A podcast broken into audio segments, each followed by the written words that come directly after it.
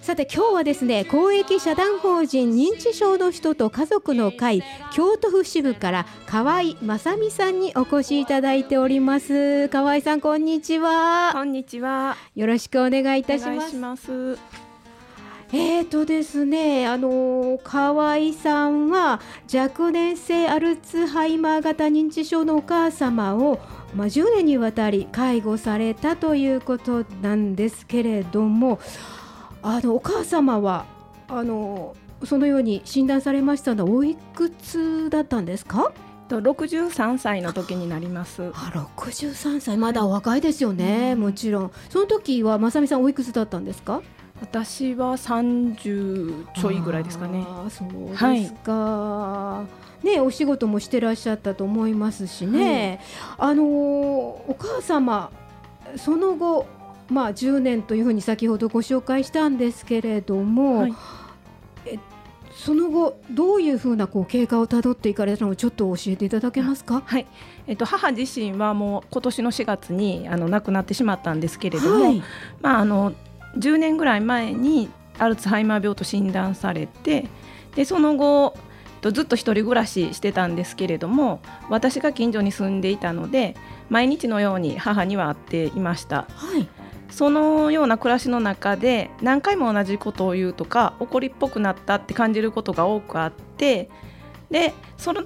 それが気になって認知症のしあの病院に連れて行くことになって認知症の診断を63歳で受けました。はは。そうですか。ちょっとそれおかしいなと思われたんですね。はいなかなかでもなんかあれじゃないですか。そんなあの病院連れていくっていうのを皆さんおっしゃるんですけど難しかったんじゃないですか。そうですね、ね、あのまあもう最初に病院に行くっていうと多分怒っていかないと思ったので、うんうん、あの内緒にしといて、えー、車に乗ってからあの今から病院に行くからっていうことを言って、あの、うん、まあ、無理やり連れて行ったんですけれども、うんうん、まあ、あの診断を受けて落ち着いてからはまさみに連れてってもらってよかったわって言ってくれたのであ無理やりやることも時には大事やなっていうふうに思ってますそうですよねあのそうなのあの返せ思っちゃうんですよね そうですねそこ鬼にしんどかんのね。そうですね。ですよね。わかりますわかります。はあはあはあ。それでまあ認知症の診断を受けて、それからどうえっ、ー、とお一人でお暮らしになってたんです、ね、そうなんです。であの非常勤講師で小学校の先生してたんですけれども、まあ、それも病気やしもうやめてって言って、まあ、私が無理やりやめさせたところがあって。で家事もねガスで火火事になったら心配やからっていうことで、あの料理もしんしんといてって言って、うん、でまあ認知症になったらすぐ何もできひんってその頃思ってたんです。はい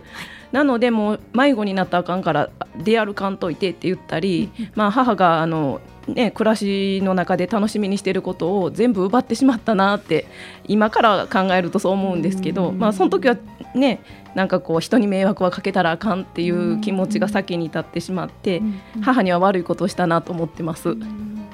なんかねあの恥ずかしいことのように思っちゃいます、ね。うん、そうですね。もうあの周りにも隠してましたし誰にもあの相談するところもなく、うんうん、23年診断されてから23年はずっとあの2人で喧嘩しながら 暮らしてました。母娘は喧嘩し私もそうでした。ギャーギャー言ってました。もうこっちも言いたい放題向こうも言いたい放題じゃないですか。だからねなんで？みたいな、うんね、お母さんだってもう娘さんだから好きなことおっしゃるでしょ？そうなんですよ。なんで娘のあんたにそんな偉そうに命令されなあかんやっていつも怒られて。で私は私で、まあ、お母ちゃんなんで私の言うこと聞いてくれへんの？お母ちゃんのためにやってるのにっていう気持ちがすごいあったので、まあ毎日そら喧嘩になります。ですよね、はい、いやそれでもまあやっぱりねあのホットコーケにはそうなんです。見に行かれますよね。はい気になるのでねやっぱり、ね、もうね大抵私の友達もそうなんですけどね。でね電話とかかかってきてぐずぐずぐずぐずいろんなこと言うと。でそんなこと言うたってっつって怒って切った後に悪かったなと思う。その通りです。ですよね、はい、ごめんねって、うん、あんなふうに言わんかったよかった。そうなんですよ。毎日あの寝る前には後悔して。でもやっぱり次もう一回行くとまた喧嘩してしまうっていう。もう。ですよね そうだそういうのを繰り返していらっしゃったわけなんですね。はい、いやそうかであれですよねまさみさん自身もお仕事をなさってらっしゃってそうですね、はい、その当時はあの子供小さかったので、うんうん、まだあの仕事はしてなかったんですけれども、はいはい今はあの薬剤師の仕事をしてます。はい。じゃあ、まあ、薬剤師さんということはですね、いろいろやっぱりお薬のことも詳しい。ですよね。そうですかね。はい、ね、はい。じゃあお母様のあのあるじゃないですか今お薬も、ね、そうですね。あの薬のその当時は私まだ仕事してなかったので、はい、あのそこまで詳しくはなかったんですけれども、はいはい、でもあのね母がイライライライラして怒ってて、ね私が母に怒るのは母が私をイライラさせるからやっていうふうにすごい思ってた時があって、でもお母ちゃんがちょっとイライラしひんかったら私も優しく接し接せれるのにっていうのはすごい思ってました。でそんな時にちょっとあの薬でゆっくり気持ちが落ち着くような薬飲んでくれたらほんまにこっちも優しく接することができるのにみたいなことを思ってたことはあります。お薬ね、どうどうなん。のかな、うん、なん。か薬があるだなって思いますよね。そうなんですよね。でもあの家族の会のね講演会であのお医者さんの話を聞いた時に、うん、た例えがすごい分かりやすかったんで覚えてるんですけど、はい、あの下痢下痢してる人に下痢止めを飲んでもらってそそうやってあの下痢をこうなんていうのかなあの治そうとしてるのに、うん。はい、そこでキンキンの生ビール飲んだらそ その下痢も治らへんやろって。そうそれと一緒なんやで薬はって言われたんであその時に、うんうん、まあ、母がイライライライラしてるところに、うんうん、さらに薬を足しても、まあ、抗認知症薬ですよね。それを飲んだところで、まあ、あの症状は良くならへんのかなっていうふうにその時初めて薬に頼りすぎたらあかんなっていうことに気がつきました。なるほどね。そういうことか。その精神状態を落ち着かせることが大事なんですよね。そうですね。それがまあ、ま、周りの接し方とか、そのすぐ忘れるからやとか言って責めたりすると精神状態悪くなると思うので認知症の人にとってね、なのでまあ周りが気をつけてあげるとかちょっとあの配慮してあげるっていうのがすごい大事なんやろうなってその時初めてまだまだきっかけですけどちょっと思ったのが初めて。はい、ねそうですよね。そうだ。なるほど。そう。あのね分かっちゃうんですよね。こっちのイライラもね。あそうですね。伝わりますよね、うんうんうん、分かってへんようで分かったそうなんです、うんそうもうなんか分かってへんと思うこと自体が間違ってる。そうですね、うん、絶対あの気持ち心動いてますもんねいくら認知症と言われましても、うん。うん、そう言葉で表現できなくても、感じることは感じてるんやなっていうのはもうよくあの思います。ですね、いやでもねその、まあ、お母様の、まあ、63歳ですか、はい、だからまだお若い時からじゃ徐々に徐々にちょっとやっぱりその進んでいかれた。わけですよね。そうですね。それをやっぱり娘さんとしてまあご覧になってるのは結構辛かったでしょうしね。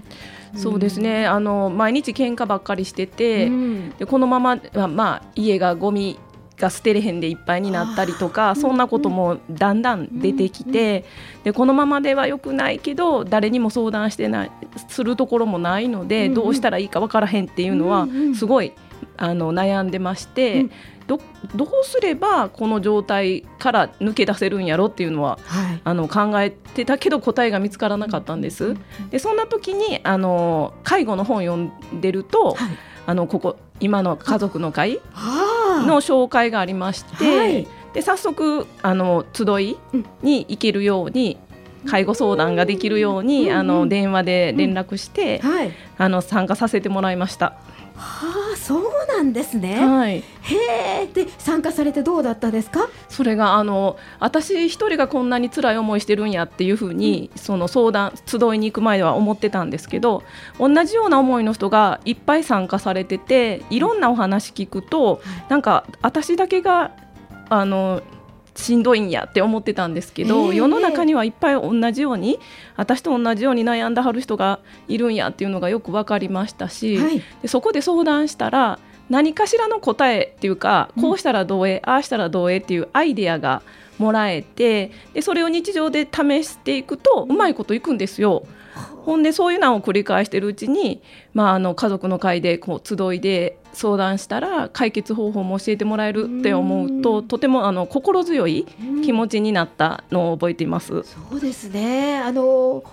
お仲間がいるってそういう言い方でいいのかどうかわからないけれども、うんうん、ね。そうなんです。そういう心強さってありますよね。はい、はい、でも相談してなかった誰にも相談できずにいたのでほんまに一人で考えてたんです。わ、かります、うん、それがもういっぱいいろんな人に聞けると思うだけで、もうなんかもうほんまに自分の気持ちがちょっともうあ晴れやかになったというか。軽くなりました。そうですよね、うん、ちょっとこう光が差してくる感じが、ね、しますよね。はい。いやそうかいやそこでねなんかえー、っとこの認知症の人と家族の会のところの講演ですか、はい、会でお話しされたんですよねこれお母様。そうなんです。あのまさみさんからいただきましたこの資料なんですけども原稿ね、はい、えー、中西英子さんというお名前なんですねお母様ね、はい、で今の私っていうのでね、文章書かれててこれを講演されたんですか？そうなんです。であの原稿を一緒に母と考えてで母は当日それを読んだんですけれどもいやこれで、うん、こんにちは。とても緊張しています。なぜ私がここで自分のことを話すのかよく分かりません。でも娘にお母ちゃんが今の気持ちを話したらこれから同じ病気の人に役立つと言われて恥ずかしながら話させていただきます。そうなんです。ねはい。お母さんこれ言わはったんですね。はい。すごいでこれ一緒に考えられて。そうなんですよ。その時に一緒に考えた時に、うんうん、あの私認知症になったらもう夢も希望もないし、うん、やりたいこともないって決めつけてたんですけど、うんうん、その原稿を母と作った時に母はまだあれやりたいこれやりたい先生もまだやりたいとか児童館でこう子どもたちと一緒に何かしたいとか、はい、いろんなあの夢がまだあって、はい、その時にあいろんなことがまだできるんやなお母ちゃんっていうのを改めてあの、うん、知ったっていう感じです。ははそうか、はい、だからもうできないできないじゃないっていうことが改めて。そうなんです。これで、うんうん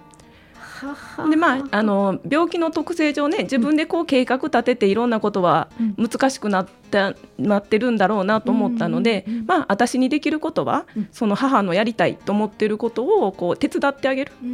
ことやなと思ってそれからはもう母がこう毎日出歩きたいって言ったら毎日こう行くところができるように探してあげたり そう安全にこう出かけられるように、あのいろいろ。いろんな支援入れてもらったりしながら、うんうん、まあ、母もあのそれ支援っていうんですかね介護サービスにつながったり家族の会につながったりしてからはとてもあの認知症はありましたけど楽しく暮らせてたと思います。あそれは何よりですよね。うん、あの本当にまあ楽しくね、あの生活していただけるようにっていうふうに、まあ、いろいろねあのそれこそあの娘さんとしてご苦労なさったこともあると思いますよ。いろんなね,、まあそうですね。ねいろいろありますよね。はい、あのと思いますけれども、はい、でもお母様とってもそれでね幸せにね、うん、それこそ私も母は笑顔でいてほしかった、うんうん、そうですよね、ね、ありますよね、だからそう思って一生懸命、はい、やややできるんですよね、うん、あのそれこそしんどいと思いませんね、うんうん、あしんどいけどね、うん、あの 手手間はかかりますけどでも母もね自分らしく、うん、あの怒りもせず、はい、ありがとうありがとう楽しいわ毎日って言いながら暮らしてくれてるのを見てると、まあそんな苦労も別に、うん。ですよね、はい、私の仕事かなって思ってました。ですよね。あのーそそういう気持ちになってきますね、うんうん、だんだん。最初は、えーまあ、報われない気持ちがすごく強いから、最初はね、うん、なんだけど、うん、だんだんね、うん、理解していくと、はい、分かってくると、はい、そういう気持ちにもなっていきますよね。はい。いやそうかあのね今ね、まあ、お聞きになってらっしゃる方の中にもねすごく、まあ、悩んでらっしゃる方もたくさんいらっしゃると思うんですよ。はい、だからなんかこうまさみさんからこう何かこう伝えたいことっていうかありますか？大切なこと介護する上で。そうですね。あの初期、うん、認知症と診断されるのが最近早くなってきてるので初期の頃って結構あの見た目も普通ですし、うん介護する方っていうかあの家族とかパートナーである人も、うん、あの認知症に対する理解がまだ深くないと思うので、うん。ぶつかったりすること多いと思うんですけど、はいはい、まずはあの認知症の人がの気持ちを理解するっていうことが一番大事かなと思ってます。まあ一言で言うと簡単なんですけど、めちゃくちゃ難しいと思うんですけど、まあ認知症のことについてこう学んで知りながら、そういう認知症の人のその日常生活のしんどさとかそういうのをこう想像して理解してあげるとあのどうしたいったらいいかなっていうのが分かってくるのかなっていうふうに思います。はい、はい、そうですね。ねでやっぱりあのた一人一人で抱え込まない、そうですね。はい、大事ですよね。そうです。あの私も母のことを自分でやらなあかん、人に迷惑かけたらあかんと思ってたんですけど、実際そんな一人でやることなんて絶対無理やと思,、思いましたし、であの母の支援してくださってる中の方がね、家族でなくてもできることは他の人に任せたらいいんや。うん、で家族にしかその代わりできひんことがあるから、そこだけは家族しかできひんやから、しっかり頑張ってあのお母さんのこと助けてあげなあかんでって言われてそれからはもういろんな人に頼りながら家族にしかできひんことを私は頑張ってやろうっていうふうに思って、うん、後のことはもう皆さんに助けてもらいながらやっていくっていうのが一番良かったなっていうふうに今思います。確かにそうですね、うん、そうそう。自分で抱え込まずみんな助でもでもそのね本当に娘だからしかできないこととかもあるからそこはしっかり、はい、抑えながらもそうです、ね、皆さんの力を借りながらですね、うんうん、いやでもあれですねあのわさびさんにとってそのこのやっぱりこの認知症の人と家族の会に出会われたことが大きかったねはい、そうなんです。はい、ね、うん、今度なんかあれですね、えー、集いがあるんですね。そうなんです。えー、っと11月15日、はい、日曜日ですね。はい、はい、えー、っと午後1時30分からえー、ハートピア京都です、烏丸丸太町のところですね。ありますね、はい、あそこで、えー、集いがあるんですね、うんこれは何か皆さんがお集まりになるんですか？そうなんです。あの介護している家族が集まって、うん、まあ、日頃の悩みを相談したり、うん、ちょっとあの愚痴があるような人はみんなに聞いてもらって、うん、ほんでちょっとこうあのリラックスできるようにするっていうような。大事、はい、ほんで聞いてくれる人がみんな介護の先輩方、うん、もしくはあの専門職の方なので、いろんなお話聞けますし、あのぜひあの悩んでる方とか困ったことがある方は、は